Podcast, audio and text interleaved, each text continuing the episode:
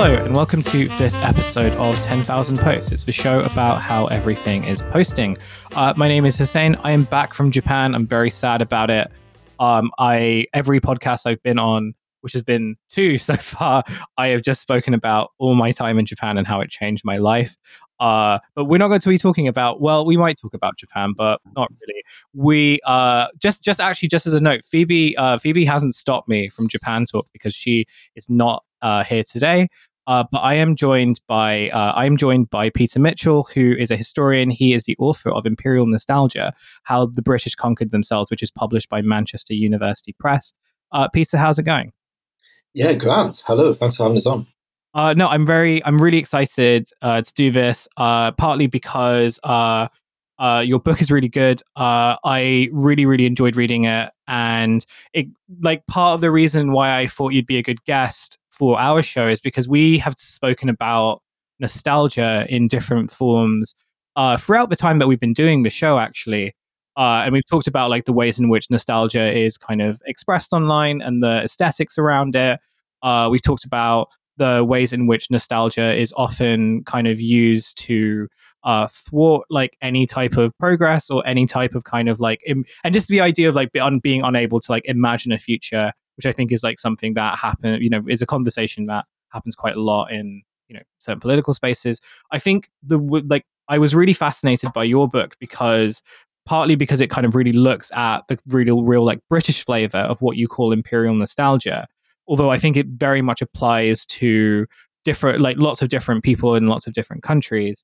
Um, but it also kind of goes to sort of explain why in British politics, like there seems to be this real lack of ability to imagine anything better, despite the fact that everything seems to be disintegrating. Like, so what should be quite easy in terms of like imagining a future where certain things are fixed or work better, there seem like politicians seem to just be completely unable or unwilling to do it. Um, so I guess, I guess I wondered, like, is that kind of like a, a succinct enough kind of thinking behind some of what you were writing about? And maybe that's a good starting point. Like, what what kind of made you think about? Well, what were the things that you were thinking about when you were like writing this book? Because I know that in the introduction you sort of talk about working in an archive, and you're doing like archival work on the British Empire around about the time when lots of this kind of imperialist imagery is being uh, used, uh, particularly in the Brexit campaign, but like generally in kind of British politics around about the mid to late 2010s? Yeah, um, I mean, that, I mean that, that thing I write in the beginning is about you know is about me sitting in the British Library and uh, doing.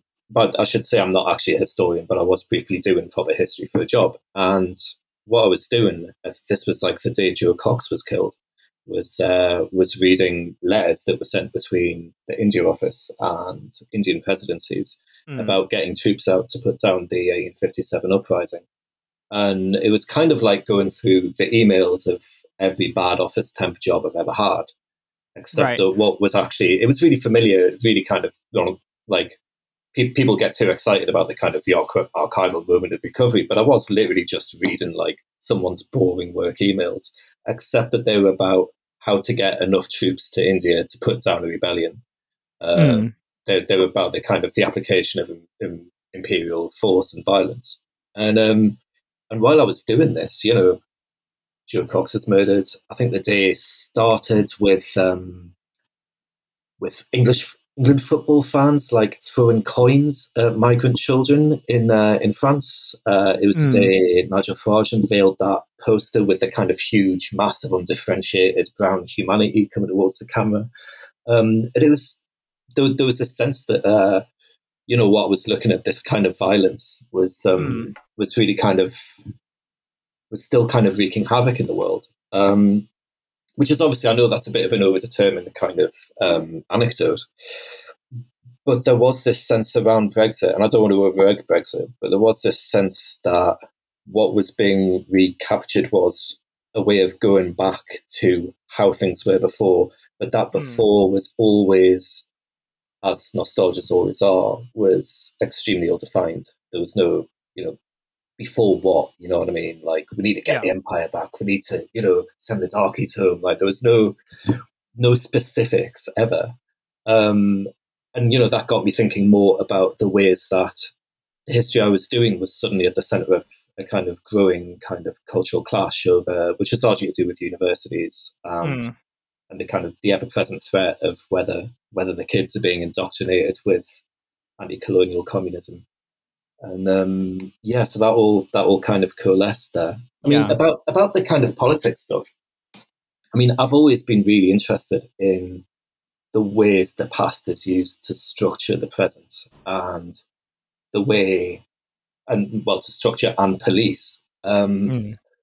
but also just the way that the past kind of falls in upon the present um, in good ways and bad, and just in, in ways that are normally kind of really complex. Um, I mean, maybe it's a generational thing. I was born in 1982, and we kind of grew up with this sense of it being the end of a century.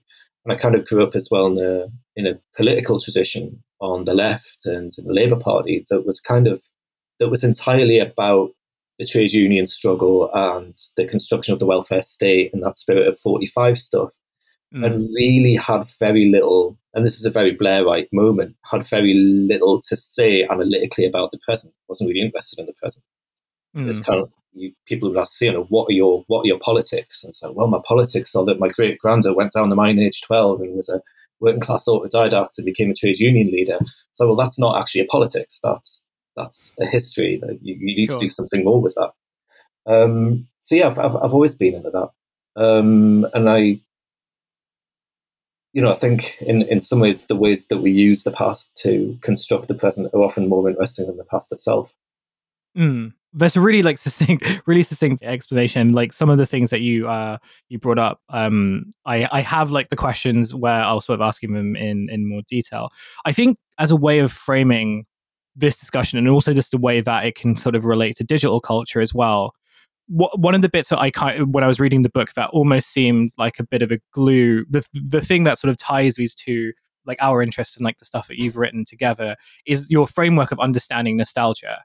Um, and in particular, you talk about like a nostalgia that is very heavily linked to mourning and mm. sadness, mm. and obviously the idea of loss. And you sort of write about how, like, in some ways, this is kind of not that different to you know nostalgia as it's sort of like understood i guess medically in terms of like the way there's there's this really sort of like haunting but quite really beautifully written anecdote about where you write about your personal life and the ways in which like you know you kind of felt like the sort of nostalgia like your feelings of nostalgia around like a loss of a family member was like far less to do with like bringing something back materially but much more about bringing back in bringing back an emotion that may or may not have necessarily existed, but sort of felt very real. And the ways in which like imperial nostalgia kind of manifests in similar ways. And I think you sort of alluded to it a little bit, where in the kind of in the political discussions towards the late 2010s uh, that you were observing, they're not really talking about like, oh, we want to bring the empire back or we want to sort of like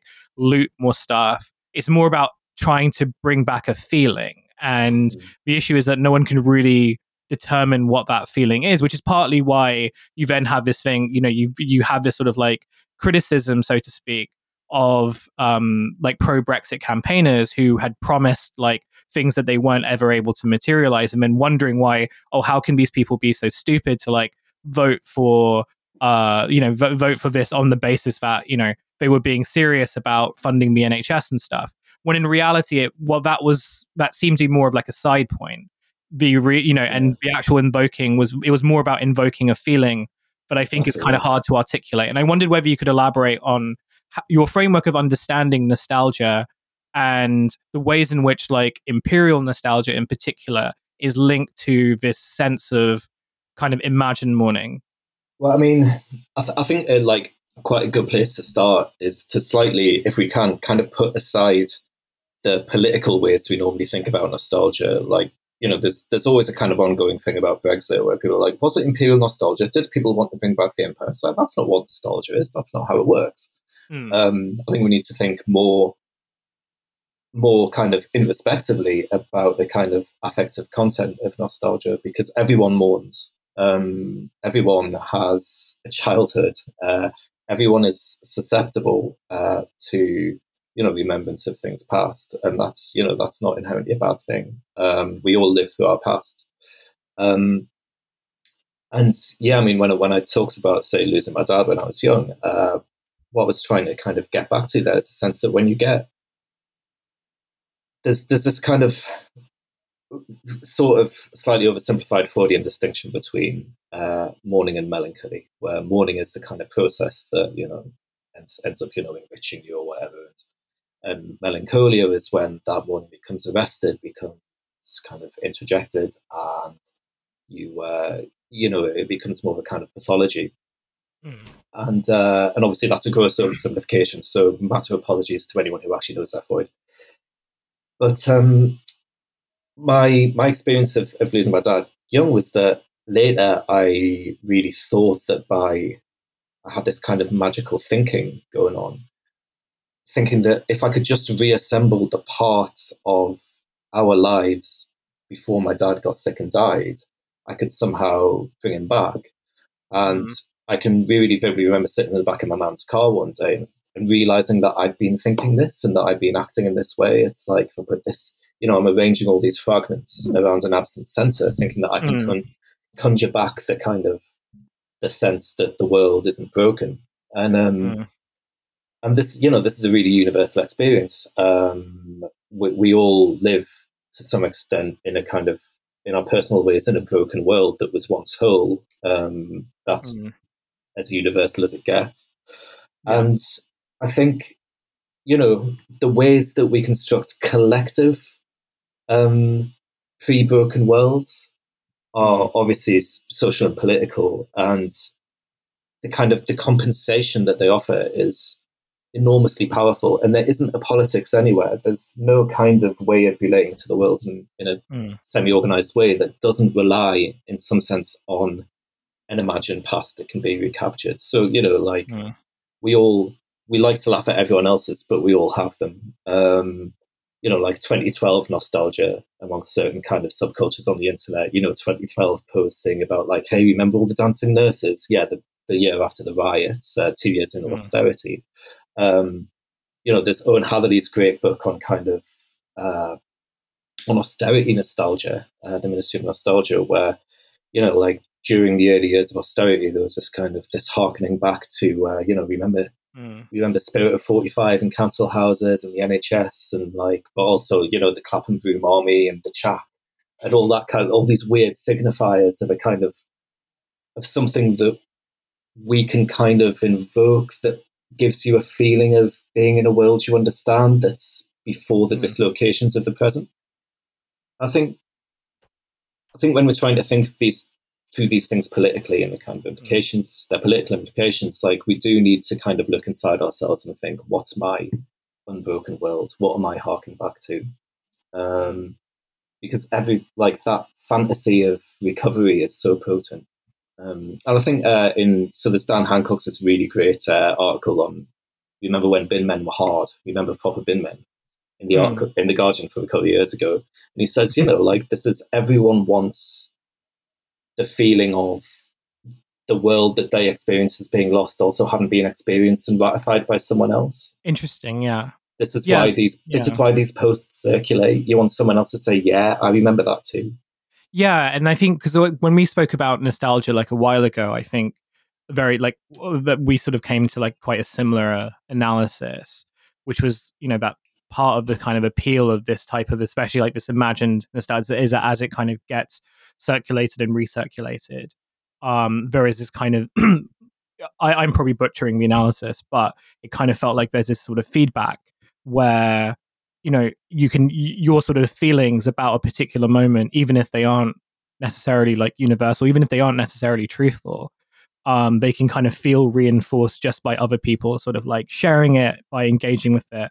It can kind of feel like oh this imagined like past that you're yearning for despite like you know the fact that the even the ways that we look back on you know our own past or like you know our own histories other people's histories and stuff even though they changed over time um the sort of feedback loops that come with sharing reinforce the idea that like the way that you saw it and understood it was yeah. real and authentic and therefore there is something material to like go back to and i wondered like whether does like imperial nostalgia sort of take on a similar shape like is there is its potency um it, yeah is its potency really just this idea that as enough as as you know if you have enough people sort of sharing and sort of saying that they experience particular things then um like that kind of becomes something real like feels real and material and therefore something that is attainable.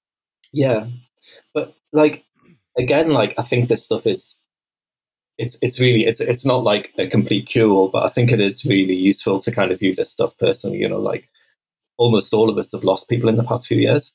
Mm. um and you know i kind of i, I had this recently I, I lost my sister a couple of years ago and what kind of struck me a few months into that is that me and her had a secret language and shared memories and Mm. i was now the only holder of those memories sure. and the kind of and the need to the need to have that that whole world that you shared ratified by someone else is is almost Mm. physical it's it's really really strong and sure you know when when you're actually engaging in kind of you know structured or unstructured uh, rituals of mourning when people come together and remember a particular person and kind of evoke their presence Mm. that that remembered person might might start to diverge in quite wild ways from the actual person that existed um, but the memory is something that makes an incredibly powerful bond Mm. between the people in the room who are sharing that memory, even if, even if it's becoming largely fictional. Um, and, I think that's very much what happens with any polit- political nostalgia, like with empire nostalgia. What's interesting about imperial nostalgia, I think, half the time, and this made it really difficult to write a book about from my point of view, is Mm. that it's rarely about the empire. yeah Um, it's about a sense of safety. It's about a sense of supremacy. It's about Mm. it's about the opposite of a sense of humiliation that you experience in the present. Um, I mean, you know, let's just name it. It's about whiteness. Um, yeah but you know, like the way the way that you'd see imperial nostalgia fun- folded into stuff about gender, it's like the transes are coming for the empire. Like it's just completely bizarre, but the affective content holds together. yeah I'm scared of blue-haired genderqueer kids, Mm. uh, which is why I, I imagine the empire had none of them. Um, you know, it's got nothing to do with the empire at all. Yeah. Yeah, and I think you're right about just like the feeling of like safety and the feeling of like even when you look at sort of the online groups that are that sort of like their popularity kind of comes out of um nostalgia so much of it is really about it really does speak to this idea of like you know remember when things were safer and remember when things were easier. So you know you have you know you have groups for example that are like you know remember when uh like you know remember when you know you could live uh, in the neighborhood and never lock your doors but also ones where it's like remember where like the police were on the streets every you know on, on every street which i neither of those things i don't i think were true either like in the uk Yeah, no. or in america like i don't think any of that was ever true but it speaks to, but like the thing is even when you point this out and like this is the thing like i see online quite a lot like people who maybe have good intentions who will say things like oh you know this sort of thing that you remember like you never like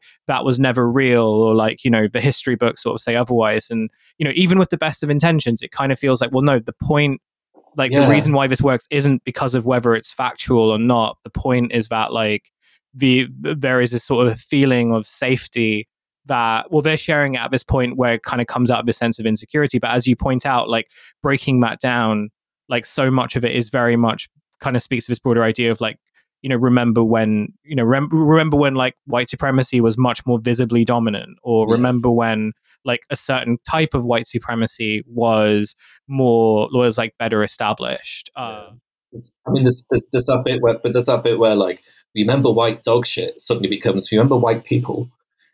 You, you know what I mean? Like, um, I, I, I mean, that's the thing. Is like there's there's um, I mean, I, I stay away from Facebook because I you know I want to maintain you know like some margin of mental well-being, but um, There's like weird stuff on there now. I feel like I, I had to log in the other day because when I was when I was uh, when we were on holiday, uh, one of my friends. Uh, so in Japan, people still use Facebook quite a lot. I was really surprised by that. Um, so we were trying to get in contact with one of our friends, and so I had to go on, and I was just scrolling through like my feed because I hadn't been on it for months. Um, and like I remember when it used to be really mine particularly wasn't particularly like politically reactionary, but what it was filled with was lots of weird content that wasn't quite ads. They weren't quite posts. They were just like thing. They were just sort of sensory things that yeah. you know lots of weird, lots of weird cooking videos and lots of weird sort of like, like the um, it's sort of like the adult version of you know those those um those channels on YouTube that just show weird colors content for toddlers. yes, yeah, like 24 yeah. hours a day. And it's like, like if you try to watch it as an adult, like you lose your mind. Um, Yeah. But somehow it works. Yeah. It, it, it, it finds the toddler brain and, and just entrances Yeah. it. Um, there was like one hard. there was one that i got and probably because we were in japan but it was like a kind of weird it was like sort of a sequence of videos that felt like you were watching just colors and it was like a showcase of all these gadgets that you could like buy from a particular japanese store but all the gadgets like just didn't make any sense and I, there's like one that sticks in my mind which was supposed to be like a banana peeler but the point is like you would sort of put the you would get a banana you would put the peeler on the banana and it would and it would strip it like you would it, it, it what's like the you know like an apple core? Like it would make a banana core where it'd strip all of the things but you would get like a cylinder of banana afterwards. And it was like one of the strangest things i've ever seen. It sounds absolutely um, perverse.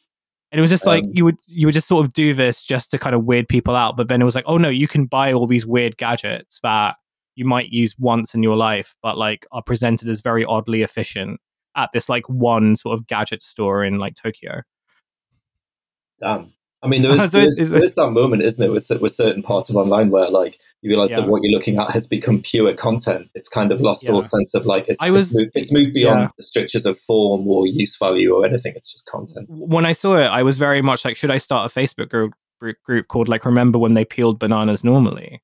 Um, Have you? maybe, maybe, maybe, maybe I might have to do that. But sorry, I, I, I, I distract, I, I distracted ourselves for a second. You were saying something about, um, yeah, you were saying something about like the ways in which like the groups have changed, like or the ways in which like this insecurity has changed.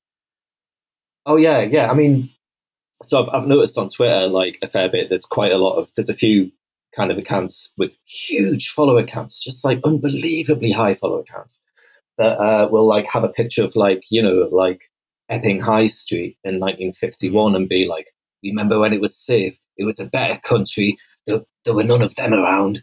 You know what I mean? It's just like it's completely the you know the subtext has very much become text. Mm. Um, but I mean, beyond that, there's all this stuff about like, yeah, remember when you could leave your door unlocked, everything was safe. Me and my mates used to play down the bomb site.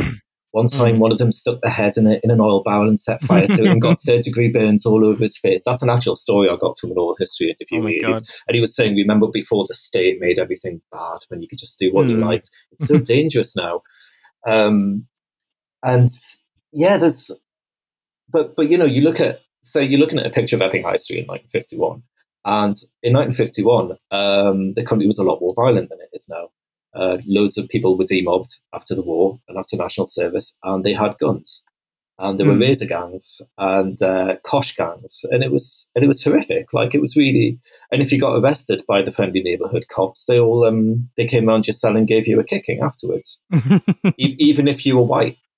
Mm. Um, and you know, like this kind of fantasy that things were safe doesn't isn't what it's about. The thing is, like historical accuracy's got nothing to do with it. Mm. What it's got to do with is the fact that if you're sharing that meme now, you survived, Mm. and back then you weren't scared of dying because you weren't 65, Mm. um, which is also a large part of it. Uh, I, I remember seeing one. I feel like I absolutely remember seeing one. Um, and again, like the fact that I don't remember whether I saw this or not is like kind of that could be an episode within itself. Uh, but one where it was being, it was like nostalgic for like lead paint or like a particular kind of paint that had lead in it because it was like no, because their thing was just like oh, the, because the paints have now become too water based, you have to buy more of them, and therefore it's this big racket that's been like set up by like big house, big like big Dulux or whatever. Um, and it's like, it, and it was insane. It was insane to see. But I think it speaks to something else that you also write about quite a lot, which is like the ways in which paranoia and resentment kind of is very much like the drive, like, or I don't know whether it like drives the nostalgia or whether like the sort of like sense of nostalgia within the framework of mourning kind of drives this resentment as well. Uh, because again, like so much of like this imagined, this imagined nostalgia is, and like this fixation of loss kind of then manifests in like, well, if I've lost something, then it's been taken away from me. Yeah. And like you know and doesn't make and it doesn't need to like make sense who took it from you or why or even like what forces sort of led you to lose things you know and you know it it and um one of the things i was thinking about is like a, what how like a whole industry has sort of been built around kind of like trafficking this type of or, or like understanding and expressing like nostalgia in this way where it's like well you know remember when you could do this but now like because of like the woke or because of like the immigrants or you know and often it doesn't even need to be succinctly like one group you know. No, Uh, it's it is like lit- it's that, it's- that it's yeah. yeah and i and i wondered whether you could talk about how over like in because you also saw these patterns when you were researching the book when you were researching the archives as well like in your archives as well.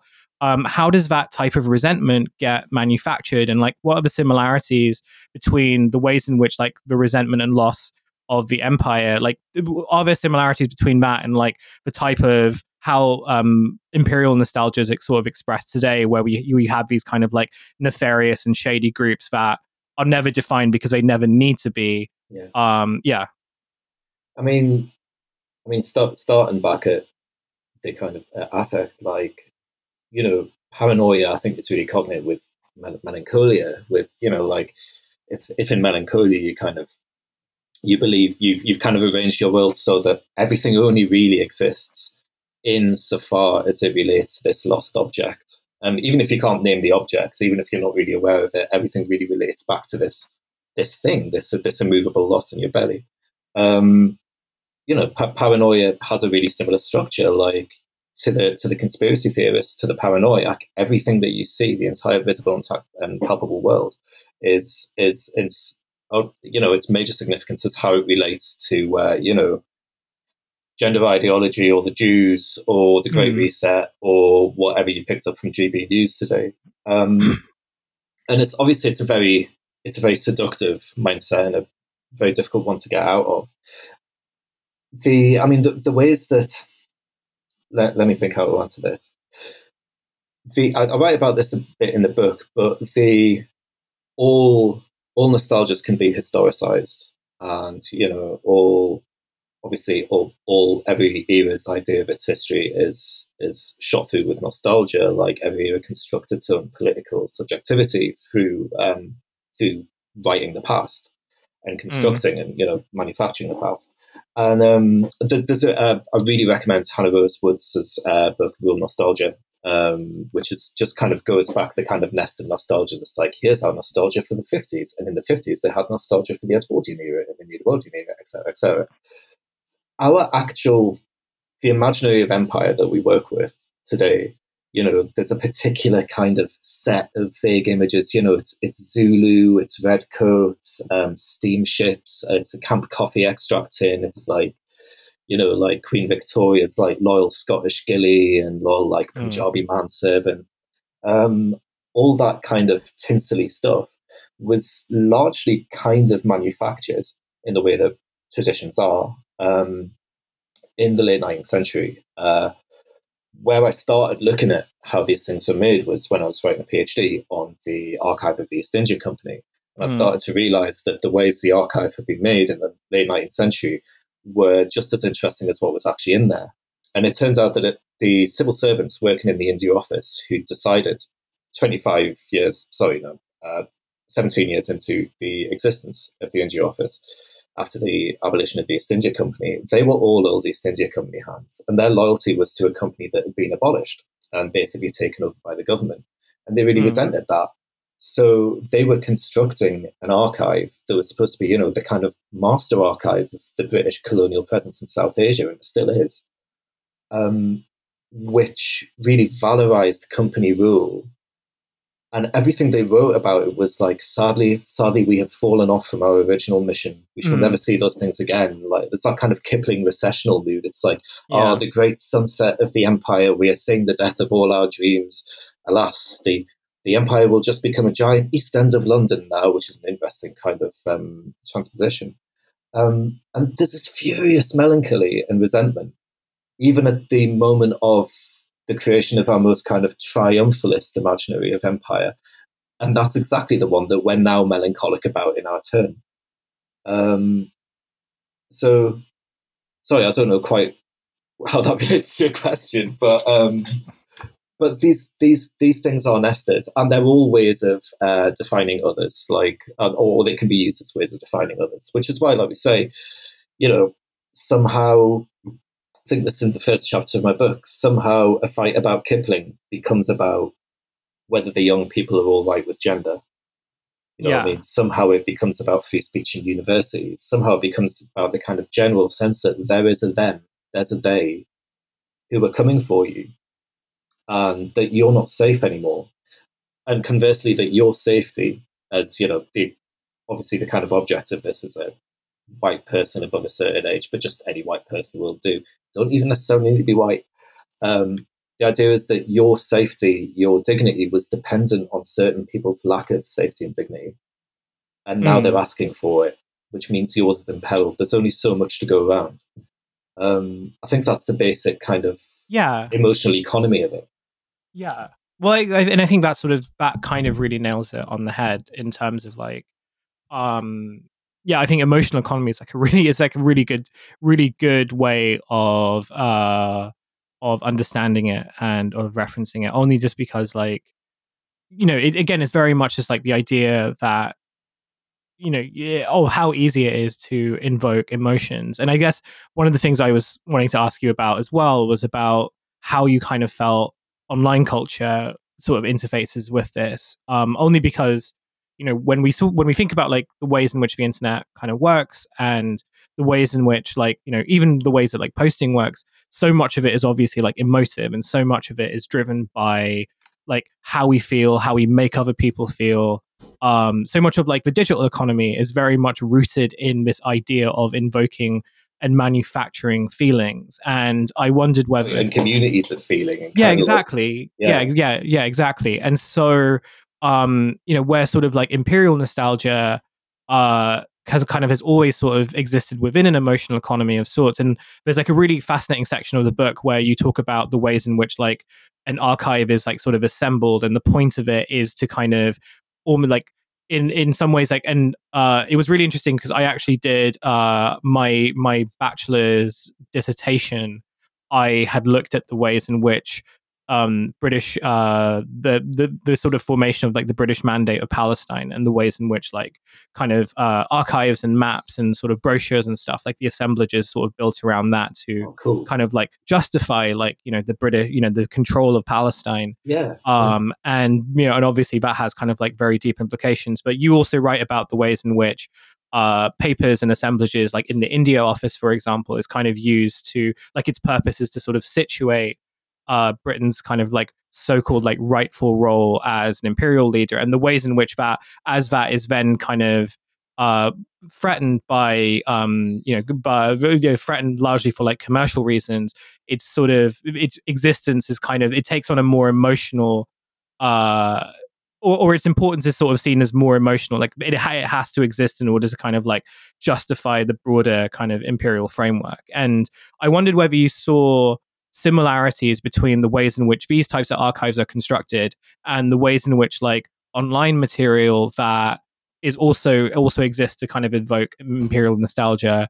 Like are, yeah are, are, there sort of similarities or do you kind of feel that like the way that the internet is structured kind of means that you can't construct that so deliberately or the ways in which imperial nostalgia is expressed if is more is, is yeah is less kind of directed and much more fluid well, um, I mean, thinking about imperial nostalgia as a, as a kind of political force in Britain now, one of the quite interesting things about it is, is that it's not hugely online. Um, mm. it's, it's, it's not one of the major posting ideologies. Um, and I think that's largely because it's directed at people who aren't very online. Um, like you're saying, like watching uh, kind of political communities and communities of feeling and kind of new kind of community held structures of feeling emerging is on the internet is fascinating because you're seeing it happen in real time in its rawest possible form, all completely in the open. You know, communities of feeling used to be made in made between actual people in rooms that you couldn't see into. And now you can see whole political movements and ideologies taking place exclusively online. Mm. And I mean, like watching watching British transphobia over the past ten years, you realize that like this is a political movement that is structured almost completely by Twitter. Mm. And obviously, to some extent, by Facebook and uh, say Mumsnet, but it's it's the most online hate movement I've I've I've ever spent any time engaging with. I wish I hadn't. Um, it just couldn't exist in, in the form it does without without Twitter. And you can see how communal languages um, and shibboleths kind of arise and how certain feelings are invoked and, and and that kind of emotional economy again kind of coming into being and a kind of ecology kind of growing up around it um, mm. which is brilliant and i haven't really seen that so much with imperial nostalgia because as i say it's it's aimed at the not online to in the kind of current past five ten years uh, kind of discourse of imperial nostalgia you know this the stuff like you know kind of david abulafias and nigel biggars mm. like the way say douglas murray talks about history um, it mostly happens in print media and on telly and in its imaginary online and especially twitter is actually it's the threatening other it's mm. it's the problem like it's it's the bogeyman so N- nigel biggar who's like the kind mm. of one of our main kind of imperial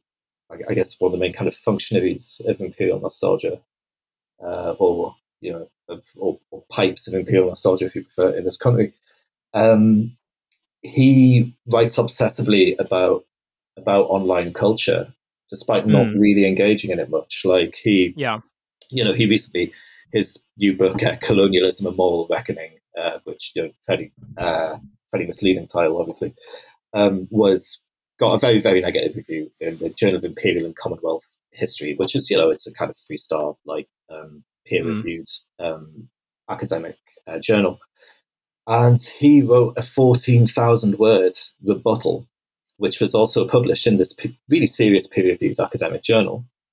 And several thousand words of this rebuttal, as with almost everything he writes online about the threat to free speech, the threat to traditional values, the threat to basic pride in being white in the empire and stuff in universities. Several thousand words of it were about people being rude to him on the internet. Yeah. specifically, specifically about people who aren't white and male being rude to him on the internet. Right. Yeah. Um, and he just he just keeps coming back obsessively at the same thing. The time that this particular historian, who's neither white nor male, was rude to me, and you know, like, you know, like Priyamvada Gopal at um, Cambridge, she's had her picture in the Times, the Mail, the Telegraph. Like they've done everything except print her address. Uh, yeah. Like this, there's in, in the same way that they do with Ash Sarkar, there's it's like any opportunity to put this put this woman forward as the symbol of a threatening other. And it's their mm. activities online that are always held to be in some way almost uniquely threatening to the kind of integrity, to the to the safety of the uh, online old white male. Um, mm. Which is hilarious in a way. I mean, like we've all been called a dick on the internet. Yeah, but we can't all make careers out of it. No, I have asked my agent whether I can do that as like a second book, just like all the times people have been mad at me online. Uh, um, but, but, it's like it's yeah, it's I mean, it's that's actually a really really interesting point because I guess when I was when I when I think about some of the stuff you write about, um, what was like the the things that were sort of written and produced like during like the twilight of the British Empire, um, and what and the people that were considered to be like threats towards it, or like the people who were considered to be, uh, or the groups that were sort of considered to contribute to its decline. Mm. It kind of felt like, and again, I, I, I you know, uh, I'd be interested to find out like what it was in actuality, but it didn't. It felt like they were still the paranoia and the sort of resentment was still there, but it was more towards particular kind of groups, and maybe because of this idea that you know the empire as like a project was kind of viewed in this, you know, not in such individualistic terms. And it feels like the people who now are kind of campaigning about you know the fact that there's too much like anti-imperial education or you know that quote unquote like both sides aren't sort of talked about in like equal ways and therefore you have like biases in the school system and that is another yeah, symbol of yeah. wokeness but it feels very fixated on the individual and that almost not to say that like it's counterintuitive but because like, i you know they're still sort of very much achieving their objectives in terms of like both getting the attention and also sort of having politics very much orientated around them but it very it does kind of give off this feeling, this very sort of online feeling of um, using. There's this there's this term that I remember kind of uh, when I was like a dick online and like a 4chan guy often being used, which was like, you know, the 4chan is not like your public army or like, you know, this forum is not your public army to like wage war on your opponents. And whenever I sort of see this type of stuff, which is like, you know, oh, you know, uh, or whenever you sort of hear these screeds that really amount to um people getting mad at you online, it does sort of feel like these are the types of guys who are using um using like me- they're using both like media and government as their personal armies to try settle mm. scores against like anonymous accounts or accounts with like 200 300 people um and but because of the way that like online culture and well, because of the ways in which like media is so dependent on uh this type of like this type of system of online for lots of different yeah. reasons that we've spoken about on the show um it is now very very easy for people who basically don't have any power even in a digital context you know these are accounts with like 400 500 followers that can often get doxxed um being presented as like this enemy for unspecified reasons but again like as we've spoken to like specifics don't really matter in this instance mm-hmm. because mm. what you know the, they're not an enemy because of what they're saying or they're not really an enemy because of like what you know they're even if they're sort of attempting to fact check or whatever they are enemies more because of becoming by being online becoming symbols of yeah. resentment and by being young or not white or not male or not yeah well and and that and you are often more of that you know you can become that symbol much more easily if you are not white. Yeah. Um you know and i think you know you you mentioned like some of the yeah you mentioned like some of the um campus like people like not even activists like just students on campus that have been presented as like you know anti uh anti-british activists and like will have like dozens of columns sort of written about them with the intention of like basically getting them to like shut up. And like I remember um years ago there was a student I think at Goldsmiths uh I won't name her, um, but like kind of received very similar statements or similar types of treatment from the media yeah, based on like a joke that she had made yeah. uh, in a student union thing. So I think that's like very, yeah, it's a very sort of succinct point. Um, one thing I also wanted to ask you, or like, uh, and this this was the thing that like Phoebe and I were talking about uh, before we kind of came on, uh, was uh, the ways in which nostalgia has kind of, well, like the ways in which nostalgia groups online, but also nostalgia generally is like is, is expressed online has changed. So she made the point that like you know um, that like uh, whether whether well, she wanted to ask like whether you kind of feel like the expect the the, the degradation of expectations, I think is the way she put it. So groups that used to sort of be like, you know, remember when you could like ride your bike outside and or remember when you could leave your doors unlocked or remember when, you know, again, when the bin man was respected, when the teacher was respected, this kind of idea of like an idyllic Britain that is now sort of been lost. But, you know, we now have like different types of nostalgia groups, which are kind of not even kind of optimistic about imagining that type of idyllic past. Like, you know, she gave the example of like a group which was like, remember when we watched Gladiators and then Blind Date afterwards? Like, just yeah. these really, like, just these really mundane observations of like British life that are kind of, or just about life in general, that are then kind of transformed into these uh, nostalgic expressions. And I wondered whether you whether you had any thoughts on like that. Like, is this a degradation of expectations? Is this just kind of like, you know, uh just people remembering like you know things from their childhood in normal ways or? I mean i, th- I think it's both. And and i do think that you know when when we t- talk about things like uh nostalgia and kind of political melancholy like we can get a bit too we can get a bit too involved in it being purely in the interests of critique. It's like oh remember the past. Do you reactionary are you? Um and you know like i say these are universal uh, human feelings. I was, um, I don't know if you've had this uh, experience yet, but a few years ago, I went to the National Railway Museum with my mum, and I love the National Railway Museum. It's my favorite museum. I love choo choos. I love the trains. I love all of it. Um, but you know, she um, there's a kind of big shed with the different carriages and the trains and them that. And she was looking at a Pullman sleeping car from the 1950s, and she's like, "Oh hmm. God, oh shit, this is exactly what I used to travel on holiday at Scotland in as a uh, mm. as as a child. And she's like, I remember I remember the catch on the little bunk. I remember the door handles. I remember how the steward would come around with hot water for Dad to shave in in the morning when we arrived at Fort William. you know, and and I was like mocking her, like, oh, look at you, you're old, oh, you're in a museum now. And then I walked around the corner and there was an Intercity 125 carriage from 1992. Yeah. And it, the, the feeling of suddenly realizing that part of your life world has become not just history, but heritage. It's become yeah. like an actual museum exhibit. It's, it's like someone walking over your grave, but worse. Like I was walking yeah. around this thing, and it's like, I remember that like, I didn't know that I could remember what a British Rail microwave lasagna looked like, but mm. I hmm. did. I, you know, I, the coffee cups, the the window frames, just ev- like the the patterns of the fabric on the seat, like everything about it was it was genuinely spooky. Mm. And I think we all have that. And yeah, like seeing seeing nostalgia memes coming up about like, hey, remember dancing to the Arctic Monkeys when we were kids? I'm bit like there were nostalgia memes for people like ten years younger than me now. Right, right, yeah. Like there were not.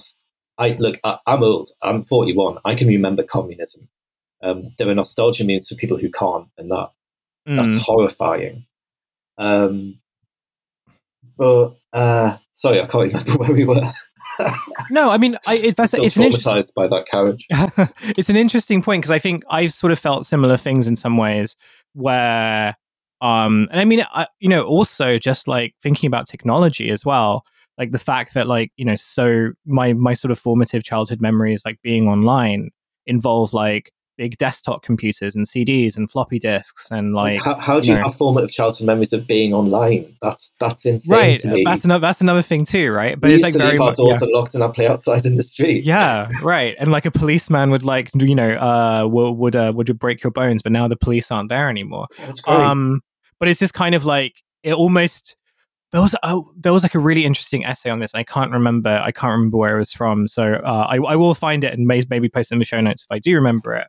But I, the, the gist of it was uh, just even the idea that like I think as you mentioned because nostalgia has shorter and shorter kind of tails, I guess, for lack of a better mm. term. Like, does it sort of become something else in the degree? So, like during the pandemic, for example, like I think that was obviously when lots of nostalgia groups suddenly emerged because as people kind of stayed at home more and they kind of yeah. lost social interaction like the only thing that they could do was or one of the things that they could do was um kind of retreat into memories um i was working for a magazine at the time and i wrote this piece about uh people who were listening or like people who were creating um soundscapes for uh, on YouTube. And so you'd have these things like, you know, you're walking, it would be titled stuff like, you know, you're walking through a 90s mall uh, and like they would sort of like play with the sound so that it sounded, you know, so that you'd hear 90s music, but you'd hear it as if it was being played through a kind of like tannoy in a mall. And That's like every so often you'd listen to it, and there would be these really complicated like soundscapes. But what was really interesting was that they were being made by people who had never lived in that time. And so they were right. getting their references from TV shows.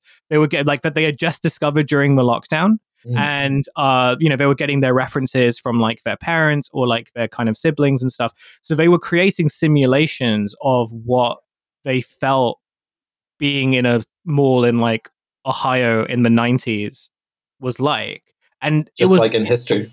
Right. And it was just like, and it was insane. It was absolutely insane. But like these videos were really popular and they would get like thousands of like views and you know if you read through the comments like there would be people who were like yeah i was born in like 1990 no i was born in like 1985 and i remember like this is like an exact kind of replication of like my childhood or my teenage years it's like yeah but this was made by like someone who was born in 2005 or like 2001 so like you know it, it, felt it felt very it felt like very strange and i wasn't sure whether like you could necessarily call that nostalgia but i think it's a really good example no no i mean I, I, mean it is like nostalgia you know we're having imperial nostalgia the empire ended when you know what i mean and and, right, and, the, right. and the, empire we look back to doesn't actually have a date it's always just beyond the last actual kind of like nameable hmm. historical horizon um, but i think it's it's it's a good way of like also that what the term that you came up with like uh, of like emotional economy i think like that's sort of where like its popularity emerges from like people were going to these things not because they wanted to like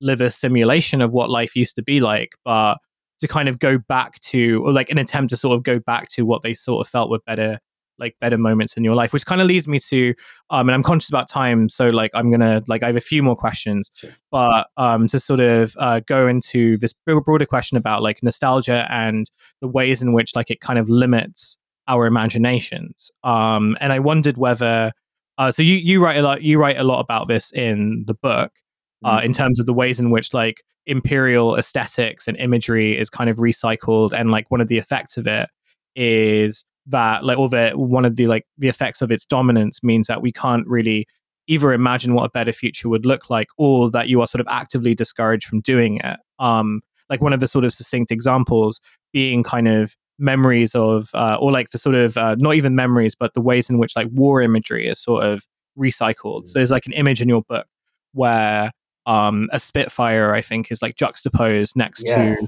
so this was during covid right Yeah. and but the broader point being that like oh in order for like uh in order for like um this type of program to be like promoted they weren't kind of talking about how no they weren't really they you know what wasn't really being advanced was like okay this presents like a new way of like or we can look at different ways of like providing healthcare or like this is an example of like why universal healthcare is important and like this provides an, a way in which we can innovate around that. It was presented as you know the kind of you know it was through the war imagery it kind of reproduced kind of myths uh, that were sort of told and like i'm not even sure how many british people necessarily believed it but that idea of like Mm. the whole keep calm carry on thing Yeah. um you know, myth, myth, myth doesn't easy- work quite on the level of liberal belief, does it? right exactly but also these are like two very different things right Yeah. like you know and so the Yeah. idea of sort of but like what the choice of imagery sort of being there because that's the sort of thing that you go back to whenever there's like a crisis in mind right and i wondered whether you could talk a bit about like the choices of imperial imagery and like what kind of gets recycled and what doesn't and like the persistence of it and how these kind of like is it the sort of like recycling of these images that forms like ends up kind of informing an environment where it becomes almost impossible to imagine what the future could be look Yeah. that could look like generally rather than even even if not just better but even just to imagine well what could the future look like it kind of seems difficult to do Yeah. So, um, I mean, it's quite a com- complicated question. Uh, ob- obviously, like uh, the the kind of most powerful nostalgia in our in our culture at present is is nostalgia for the war and the Reconstruction in the kind of mid twentieth century. Um, Hmm. And probably not an accident. That's because those are the earliest memories of the generation that's leaving the stage now. Uh, but also because we have this obsession with the Second World War, which other countries do as well. I'm reading a really good book by um, by Jade McGlynn at the minute about memory wars in, um, in Putin's Russia and the ways that uh, the way that the Great Patriotic War, have it there, the Second World War, is kind of being really aggressively interleaved into all media depictions and discussion of uh, the war in Ukraine. Mm. Um, and I think the example of COVID nineteen is really good for us here because the the kind of the war was so aggressively inserted into the experience of COVID nineteen in a way that was you there was really that were you observing from abroad, you would have said the British state's official line is that we're fighting the Second World War again. You know, like the Queen Hmm. gave that. Uh, the Queen invoked her first radio broadcast during the war when she was in uniform. She Hmm. had a picture behind her, like. Um, Hmm. There was that absolutely insane VE Day thing where it's like you can all stop lockdown just for now as long as you dress up as a Spitfire and run around. Like I remember bunting blowing in into our porch at home, which is not Mm. a usual thing to happen. Um, and yeah, there was someone painted a Spitfire blue and painted it with the names of Mm. uh, of first responders and wrote "Thank you NHS" underneath the wings, and it did a tour of hospitals that people were obviously dying in and having awful times at work. And so much of this, like you say, is about. I think there's you know there's there's a kind of double valency to a lot of this stuff and, and all the ways that we use kind of nostalgia in organized ways. On the one hand, it was about it was about it was a disciplining measure. It Mm. was a way of saying this is just like that other time. Here's how you should behave.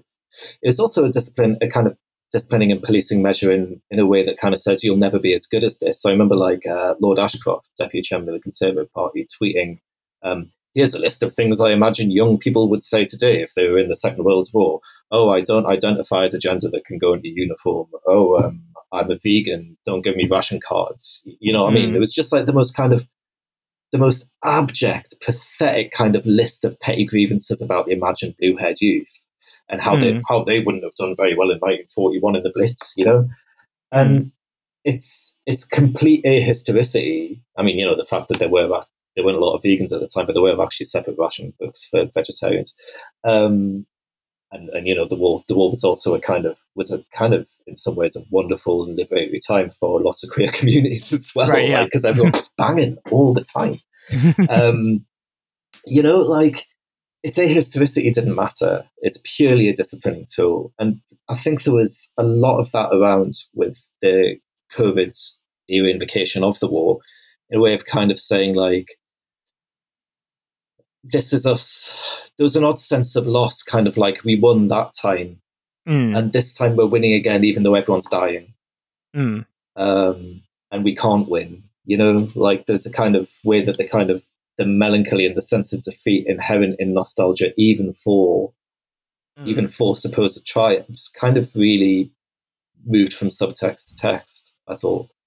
Um, but yeah, at the same time, I mean, it is a disciplining thing. It can be used to limit expectations. Obviously, memories of the past are the core of all politics, including mm. emancipatory ones and including like you know good politics.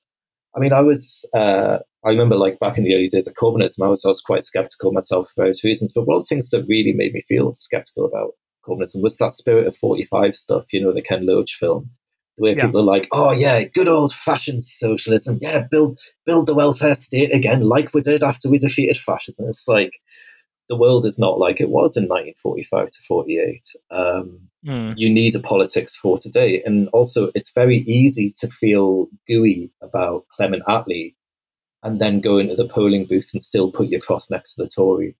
It's those things don't don't necessarily on on incompatible. I think mm. you know there's there was this kind of like I think that had a lot to do with who Corbyn is politically in his in his age and the kind of words. Oh, it's just good, solid common sense, old fashioned socialism. So you, there's no use for old fashioned socialism in a world that's on fire. You need new socialism. Um, so whatever the political content was, uh, mm. I felt that presentation was inherently quite reactionary and limiting, and kind of foreclosed on a lot of the possibilities for what you could be trying to do politically. Yeah. Um, but yeah, like I say, it doesn't have to be about lowered expectations. It doesn't, you know, the, the kind of longing to go back to safely playing on bum, bum sites. Obviously, it's a it's a favorite tool of reaction, but it's not. I don't think it, it is inherently reactionary. I, I, I don't think it necessarily. I don't think it has to limit us or political imagination. Sorry, that's mm. a hmm. bit vague. yeah, well, no, I, I, I, just think... I want to stick up for nostalgia. Basically, I think it's great yeah, I mean, I didn't, I don't want to be cynical. Uh, although I think when I sort of look at nostalgia content, it's really easy to think that okay, well, the people who are using nostalgia effectively, in terms of like imagining a future and certainly not a better future, are unfortunately uh, the fascists, right? Yeah, yeah. Like the like in terms of like being able to utilize nostalgia in order to sort of like inform a very particular kind of politics, and obviously, again, one that isn't necessarily rooted, not one that isn't really about like reclaiming anything material or even aesthetic, but it's more just about invoking the feelings of loss and mourning and then reflecting them in broader resentment. As an are, excuse to give someone a kicking, basically. Yeah, well, our, our fascist groups, right? Um, and we can see that, like online, we can see that in terms of like the trad architecture guys, the statue guys, um, the people who like use imagery of like Enoch Powell, but also of like um, you know, Robert Clive, uh, lots yeah. of other sort of like colonial leaders, which I'm really surprised about um often they're not just from the UK or like you know in the yeah. West like I've seen like India like on like uh like in on Hindutva Twitter for example not Hindutva Twitter but like on like certain uh in like Indian uh, uh corners of Twitter like this kind of real odd nostalgia for um British imperial mm. forces mm. uh which is very very strange and like uh, I am. We don't need to talk about that on this episode because I am still trying to f- understand it myself. But like, just kind of the you know the uses of nostalgia in those ways.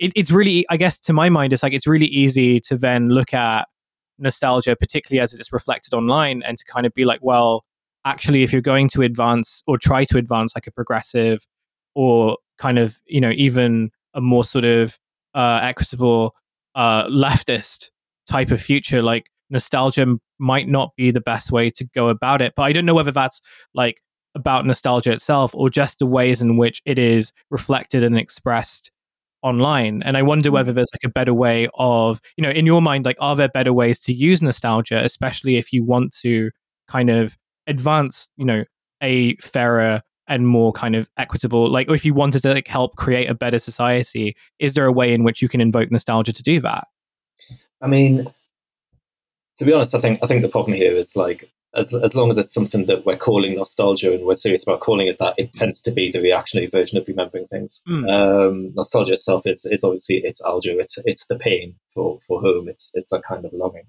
and um, generally, no, you can't you can't really make a progressive politics out of it. I mean.